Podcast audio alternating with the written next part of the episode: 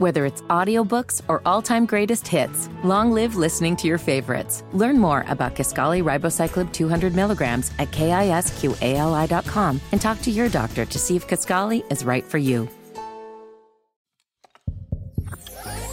There's no place like the Cube.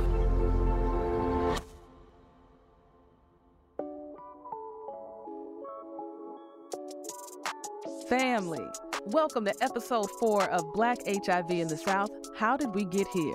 I'm Anna DeShawn, your favorite queer radio personality, and I'm joined by my co-host Duane Cramer. We all family these days. What's going on, Duane? hey, I'm doing good, Anna. It's so good to hear your voice and to see you. Yes, all the things. And I'm really excited about this episode in particular. We've spent episodes one through three really talking about how we got here, the stigma, right? The homophobia, the racism. But today, in this episode, we get the opportunity to talk about the solutions. How do we get to zero, right? And I'm excited to talk about that because I do think it's possible. I think it's possible. And I think there's organizations that have laid out a framework, and I'm excited to share that with the people. Absolutely. You know, I'm, I'm excited about talking about the solutions and, and really highlighting uh, some of the um, black excellence really that that's occurring in our communities on a local level in, in response to hiv and educating our people and coming up with strategies that every single one of us can participate in in one way or another to make a difference.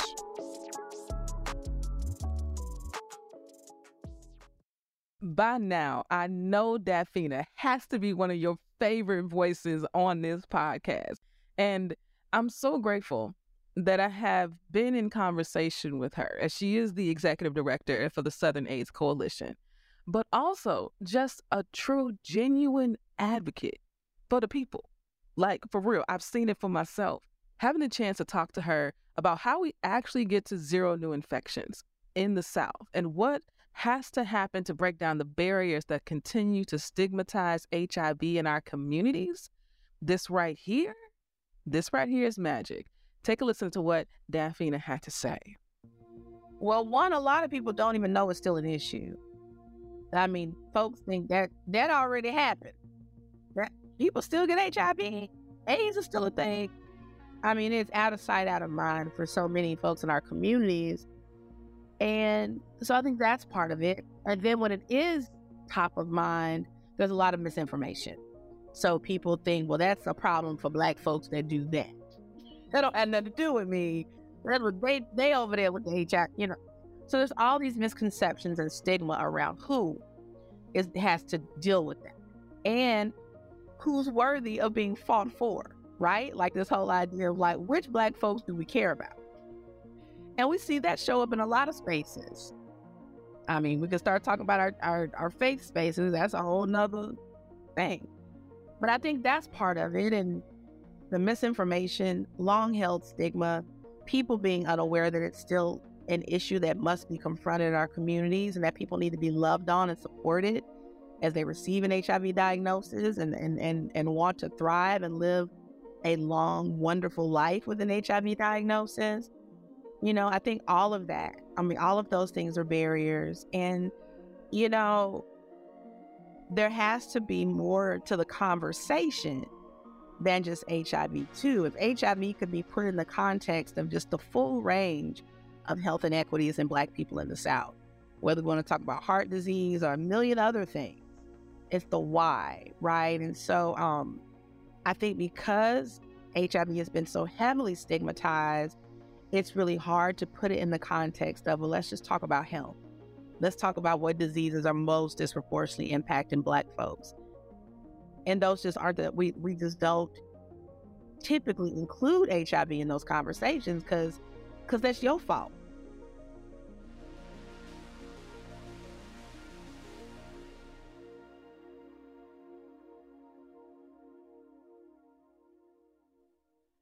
Getting away from the it's your fault, right? That in and of itself is how we get to zero. This is part of our solutions is destigmatizing HIV and the words that we say and the language we use is part of that. And so getting away from the clean versus dirty that you were talking about earlier, Duane, and getting away from it's your fault you know, being having unprotected sex or being a drug, all these things, but none of them are isolated. They're all connected as part of this larger system, you know. And so I love how Dafina says that. 100%. And you know, like you just said, the real issue here is understanding that most of what we're talking about when we talk about HIV is the shaming and the blaming of Black and Brown folks for acquiring HIV. That's stigma. And it's nobody's fault that you catch a virus. It's no one's fault that they caught COVID 19. It's nobody's fault that they catch the flu, quite frankly, to take it to that simple level. However, when it comes surrounding HIV and some of these other viruses, it's about the shaming and the blaming. And, um, you know, we, we do need to figure out a new approach to fighting HIV and using a racial justice approach to doing that. Because, quite frankly, you know, AIDS Inc. has become a machine of its own, and it always doesn't have a connection to the people living with HIV. Okay. So it's a self fulfilling uh, operation here. We're like, okay, volunteer, do an AIDS walk, do this. There are Ryan White planning councils in most jurisdictions and cities, and those are supposed to include HIV positive folks that can give input to the solutions in their community. And that's a really positive thing.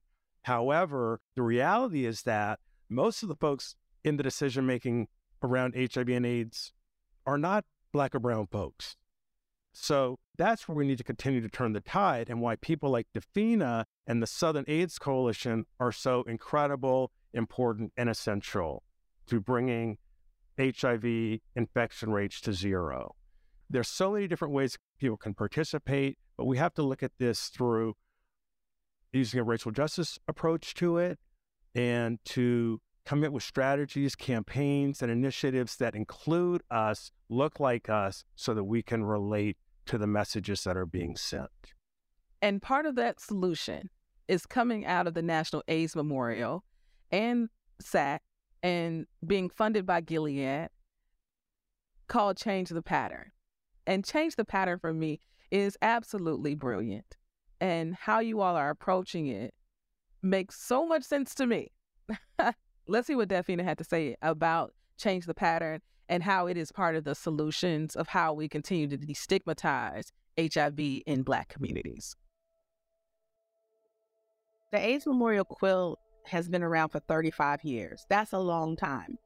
And it is it's touted as the largest public art project or public art display in the world. You're talking about 57 miles of quilts if you lay it all out, right? Thousands and thousands of lives captured and remembered in this fabric. And it's such a powerful demonstration. And I'm appreciative of this partnership because it also notes a recognition of who's not present in the quilt because the quilt does not um, capture um, the number. McDonald's is not new to chicken. So maybe stop questioning their chicken cred and get your hands on the McCrispy. Juicy fried chicken, buttery bun, unmatched pickle to chicken ratio. Yeah, they know what they're doing. In fact, we can honestly say they're not new to chicken, they're true to chicken. The McCrispy. Only at McDonald's. Ba da ba ba ba. Whether it's audiobooks or all-time greatest hits, long live listening to your favorites. Learn more about Kisqali Ribociclib 200 milligrams at kisqali.com and talk to your doctor to see if Kisqali is right for you. Of lives lost to HIV and AIDS-related complications in the southern United States, and more specifically, Black and Brown folks. So if you lay the quilt out those 57 miles, less than two miles look like us. Less than two miles reflect Black lives, Brown lives lost to HIV and AIDS. And that's a problem. Um, but again, we want to be solutions oriented. And so, change the pattern. Our partnership with the National AIDS Memorial is made possible with resources from Gilead Sciences it just calls that out and says, look, something's got to change. And I love the name because it's like, we got to change the pattern of the quilt. You know, communities of color are di- disproportionately impacted by HIV, just like we're disproportionately impacted by almost everything else, particularly in the South. And we need to name who we've lost. And it also is change the pattern around laws and policies and practices that allow this type of travesty and inequity to continue. So I'm so appreciative of the partnership because it is a chance to call folks into conversations around HIV and AIDS, particularly in Southern communities. It's an opportunity to provide space for families and loved ones to grieve, to acknowledge that they lost someone to AIDS related complications. And when we do these programs, what we've already seen is people saying, We never talked about the fact that we lost him to AIDS. We said it was pneumonia, we said it was cancer. And so we're seeing families be healed through this process of acknowledging the legacy and beauty of people in their, their whole selves, inclusive of their struggles around an HIV and AIDS diagnosis. And so that's why this is important to me because there's just so many layers to what it can accomplish. People think they're there to help make a pretty quilt, and it really is about making the community pretty and having these conversations that are really hard and for people who are living with HIV to see that they are loved and supported, not just in death, but in life, um, by these conversations happening publicly.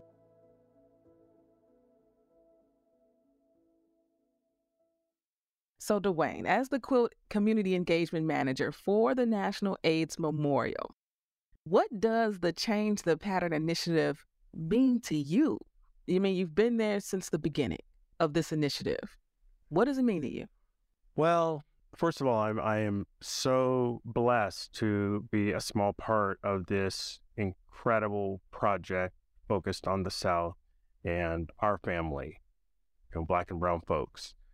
You know, change of pattern is is a call to action to end HIV in Black and Brown and LGBT communities across the South, and it's also a way for us to really to reimagine how we're going to bring an end to HIV in these communities. And so, as we go to each new community, we started in Jackson, you know, with the seven days of programming. Uh, it included quilting workshops, educational forums, community forums, um, you know, these were opportunities for people to, as Dafina talked about, fellowship to learn and to engage with one another. And while people think they're coming to just look at pretty panels, you know, on a quilt or to sow some love, you know, by making new panels for people that they might know or might not know, there's a learning process, there's an awareness that happens. There are intergenerational conversations with folks that are sitting next to one another. You have transgender folks sitting next to heterosexual, you know, grandmothers and children, and all kinds of things are happening that are just magical. We like to talk about quilt magic. A lot of these conversations, a lot of the education, a lot of what happens can't even be explained. But these are ways for us to go into each community and to different conferences and to tailor alongside with those local community activists, with those local organizations, arts organizations, uh, senior organizations, youth organizations, trans organizations, political organizations. You know, it's just so much. It's, it's not just a, a silo. We have all kinds of groups and organizations coming together to figure out events and opportunities for engagement that will apply to their community. And that's what's so great about changing the pattern. We're changing the pattern, or they're changing the pattern in their own communities with things that are applicable to them. And we can't keep having this conversation without hearing from Jada Harris, who is the program manager for the Call My Name initiative through the National AIDS Memorial and Call My Name is really the beginnings of the Change the Pattern initiative. And it's an extension of the work Jada's been doing for so many years. And so let's hear from Jada around Call My Name and Change the Pattern. And so y'all can just hear how beautiful this work really is. So in 2001, when I first came on board with the quilt, um, I really didn't have a firm grasp on the magnitude of what it is. I mean, it's 54 tons. It's the largest piece of community folk art in the world. But to actually be in a warehouse where there, it's 54 tons, is a mammoth. And the phone rang. I'm in the warehouse. All this quilt is packed up in these what we call blue packs, and then the phone rang. And it's a young man from Eastern Carolina University who had just finished hosting a display and he was returning his quilt. And he needed to get some information on how to do that. And then he nervously said over the phone before we ended the call, he said, You know, next time, can you not send us a bunch of old white guys? And I was like, Oh, absolutely. Yeah, sure. And, you know, I didn't really know what he was talking about, but I was alarmed. Then I, when I got a phone with him and I looked in the database and I saw that what they did send him was a bunch of old white guys to, you know, this university for a display being hosted by this diverse community of students on campus. And that spun me into a deep dive into our database to find out well, what kind of quilt do we have? Do we have quilt that speaks to that community? And I found out that we really didn't have a whole lot of African American quilt, of even Latino quilt. All the marginalized communities were marginalized on the quilt. And so that's really started the effort to put the Call My Name into place to try to go out in the community to the people and say, there's a place for you on this quilt to memorialize your loved ones. I don't have an exact number, but there are several, at least several dozen, what we call blocks of quilt that have been made as a result of our Call My Name workshops. And so we actually have enough quilt if we wanted to do an HBCU tour. We do have enough quilt to do a substantial HBCU tour where we can actually have 20, 25 blocks of quilt that are primarily um, black and brown folk so that when we go to campuses that the young people can see folk who look like them. That's how you make a difference. And so we tell these stories of the people of the quilt so people can see folks that walk some of the same paths that they did. Everyone's every demographic is on the quilt. There is no discrimination. Everybody is on there. But more importantly, in the black and brown communities, it's important that we actually see these people, see their names, see their faces on the quilt to match what's coming out of, say, for like the CDC in terms of the numbers. It's still 1987 in the black community as far as what HIV and AIDS is doing in the black community.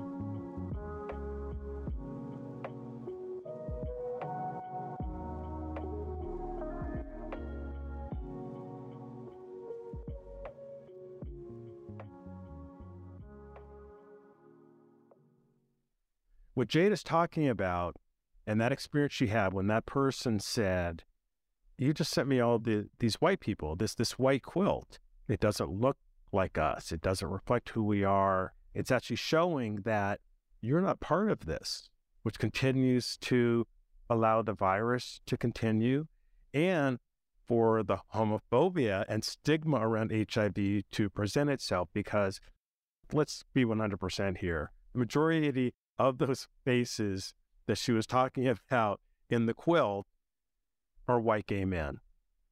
And so today, the National AIDS Memorial has recognized that, and they've allowed us, Black people, to lead the charge in our communities to enact the change and to bring folks into the fold and to say, listen, quilting, number one, is a tradition that is deep in our in the black community.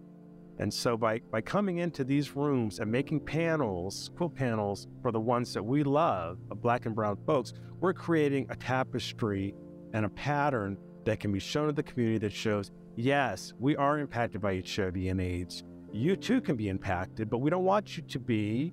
We want you to know the history, to know these faces and these people, and to know that they were loved, they are to be honored, and their lives are to be celebrated because this isn't just a moving funeral. These are mothers, these are fathers, these are lovers, these are aunts, uncles, and children. This is our family. And so, through the Call My Name program, that's just one amazing initiative and one part of the Change Your Pattern campaign that will allow us to heal ourselves and to be seen.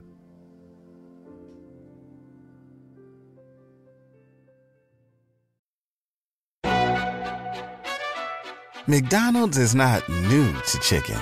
So maybe stop questioning their chicken cred and get your hands on the McCrispy. Juicy fried chicken, buttery bun, unmatched pickle to chicken ratio. Yeah, they know what they're doing.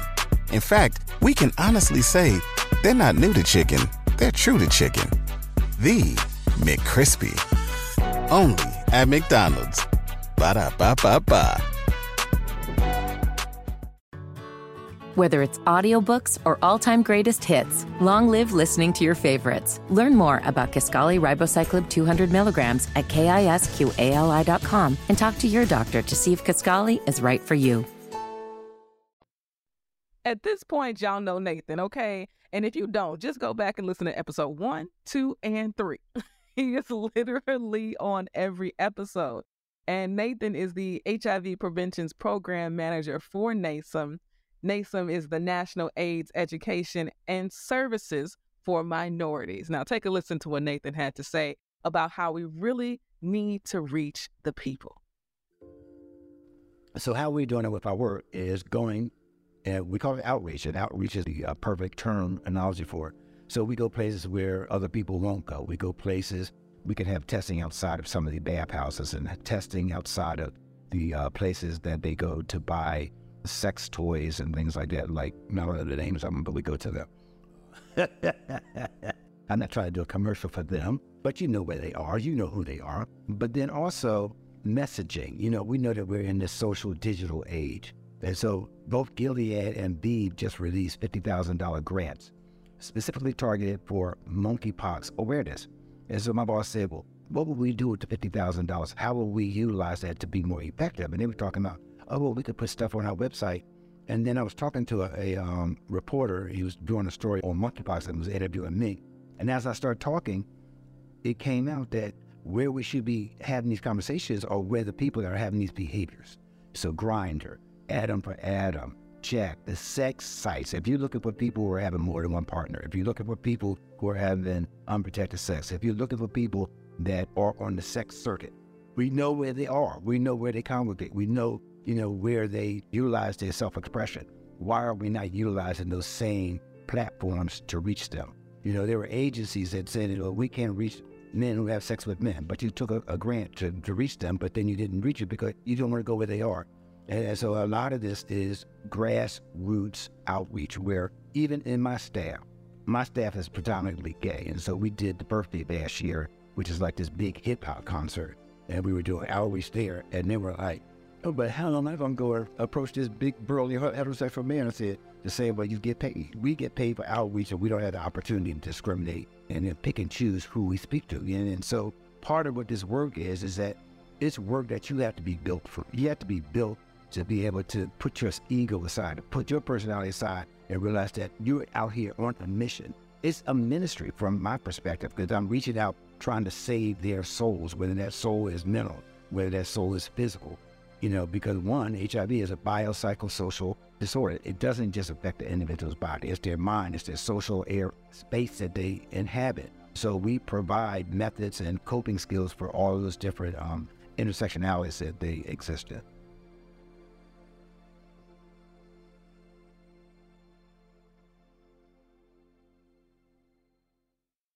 Nathan is like our own personal co-host on this podcast. Okay,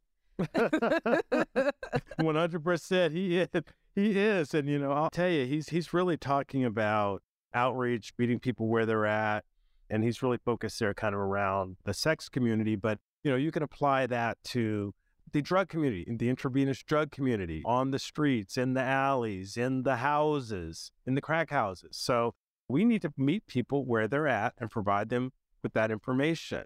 So Nathan really encapsulated what we're doing to make a, a difference. And I love the approach, especially when it comes to the social and digital marketing approach.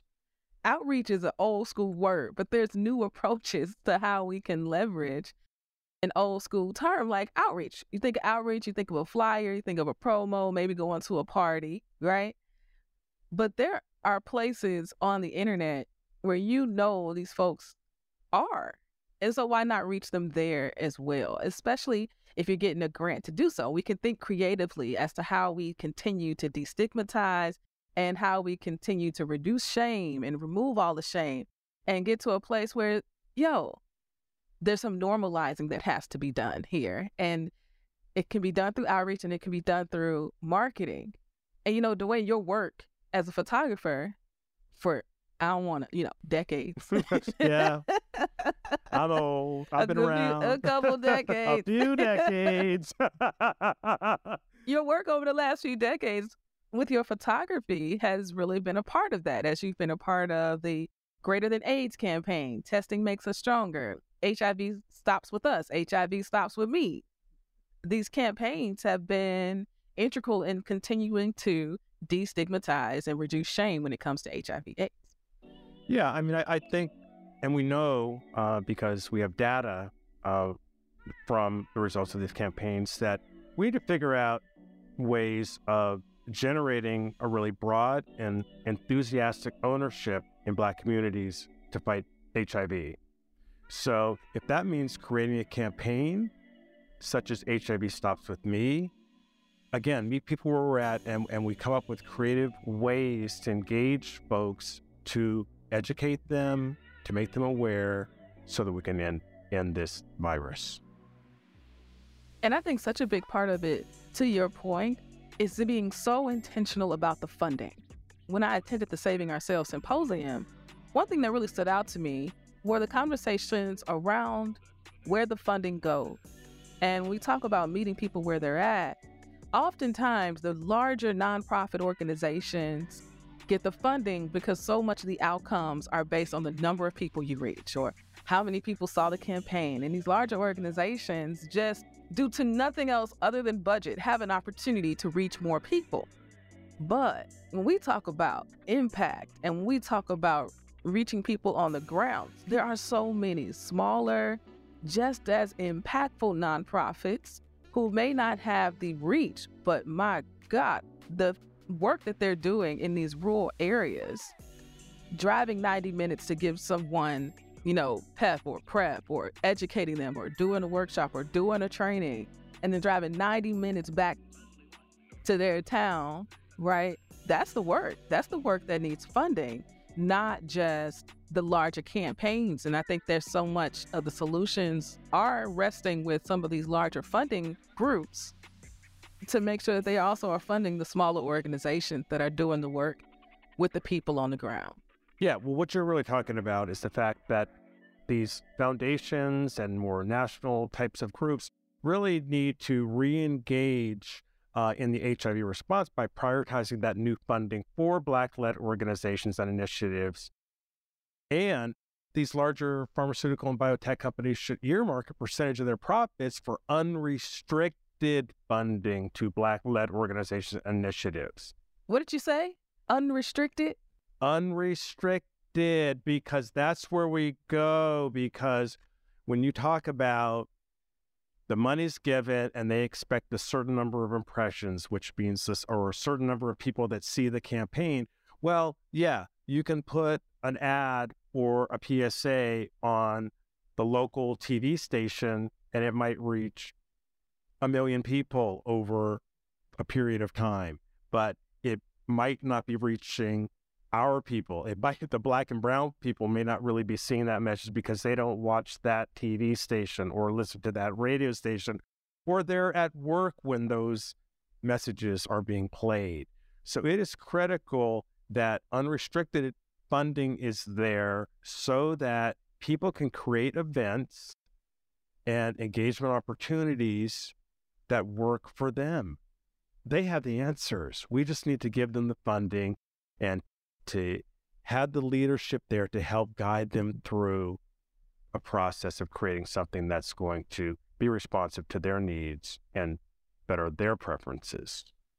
And there have been some really wonderful campaigns that have emerged with the goal of destigmatizing, educating, reducing shame, reducing harm.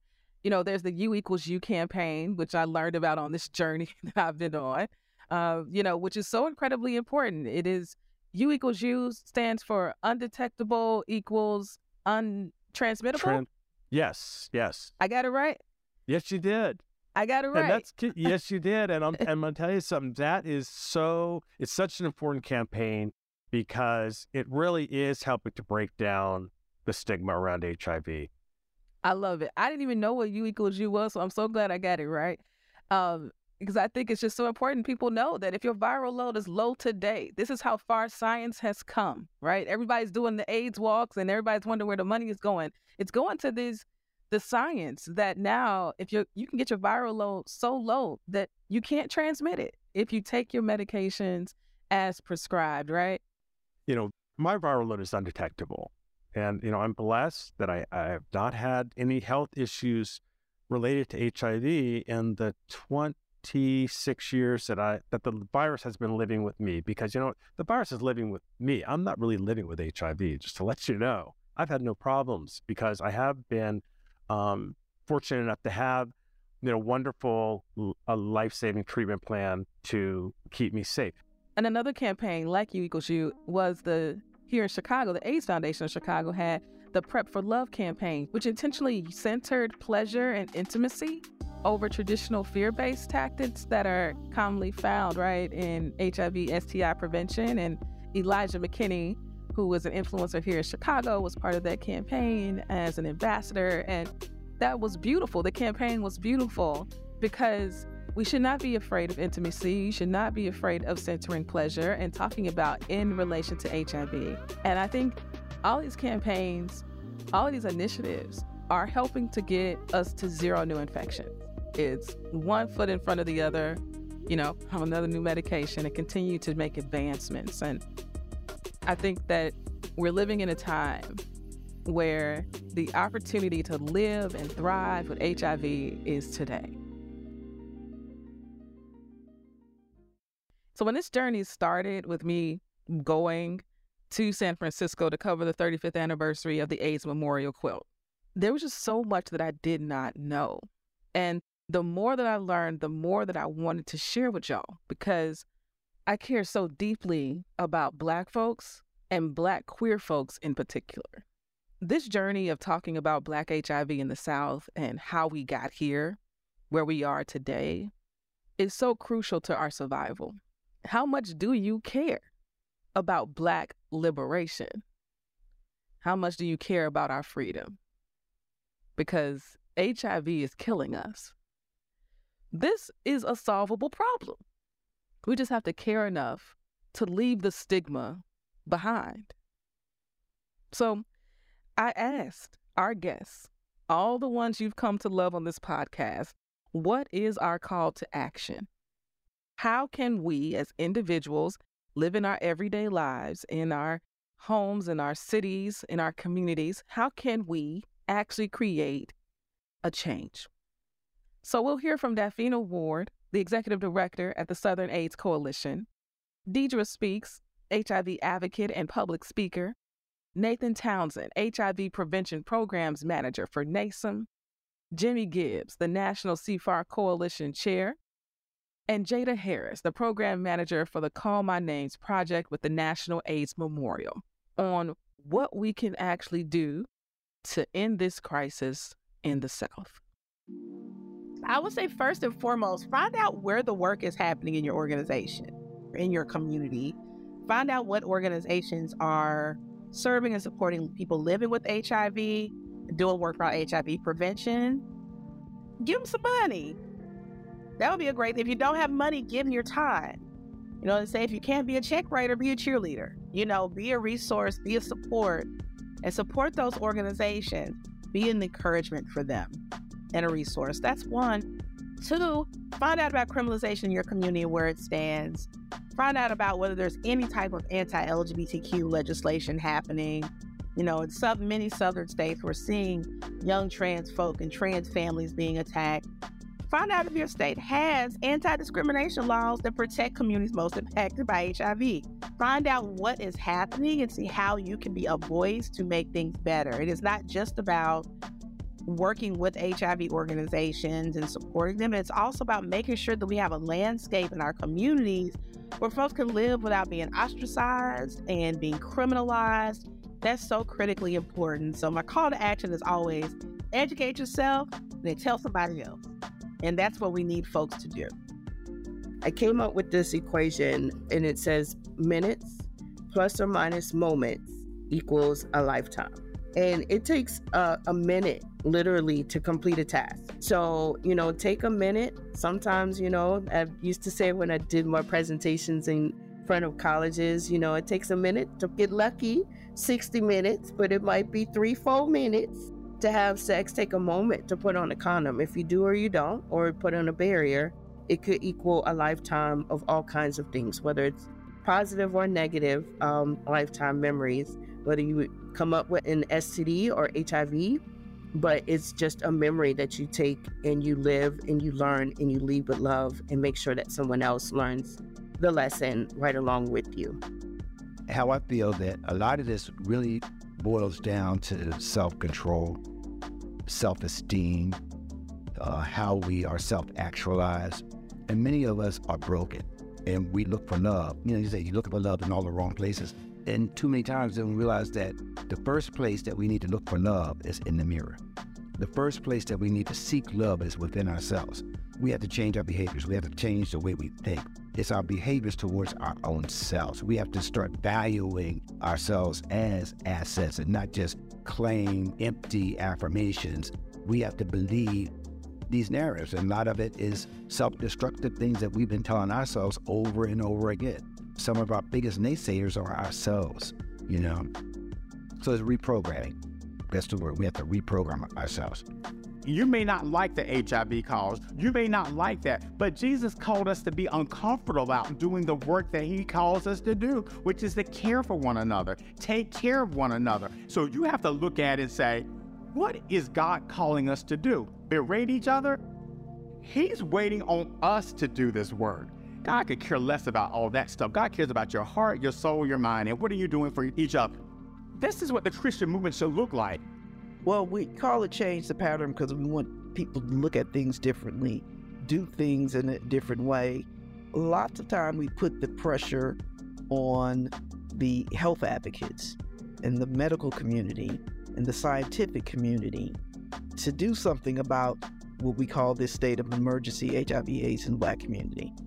But at the same time, there is a way for those of us who work in the arts to do our part. And, and our part is to show, to show what is happening. And this is a way to show what is happening and for people to say, I want to make sure that my names from my community are represented so we can see because as much as it is an activist tool and it is an educational tool it's also an incredible art piece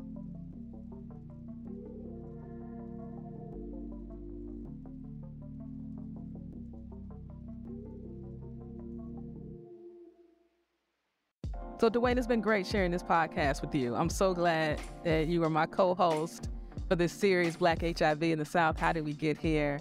Anything you want to share with the listeners as we close out?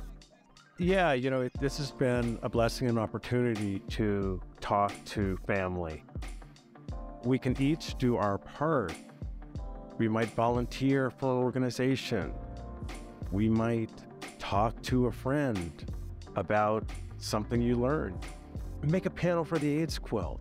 You know, there are so many different things that you can do, and you can visit blackaids.org, changethepattern.org, or the Southern AIDS Coalition to look for different opportunities to be engaged, to find resources and share resources.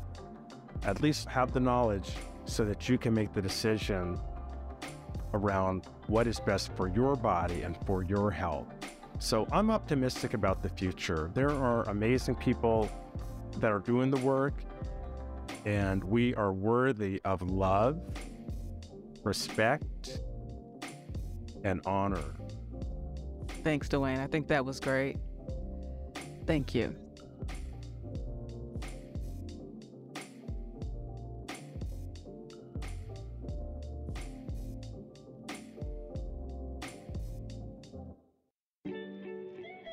Black HIV in the South is an exclusive production of The Cube. The show is produced by Latrice Sampson Richards of STS Productions and edited by Experience J of Shh, Just Listen Media. Follow us on social at The Cube app and check out The Cube to discover the best BIPOC and QTPOC podcasts.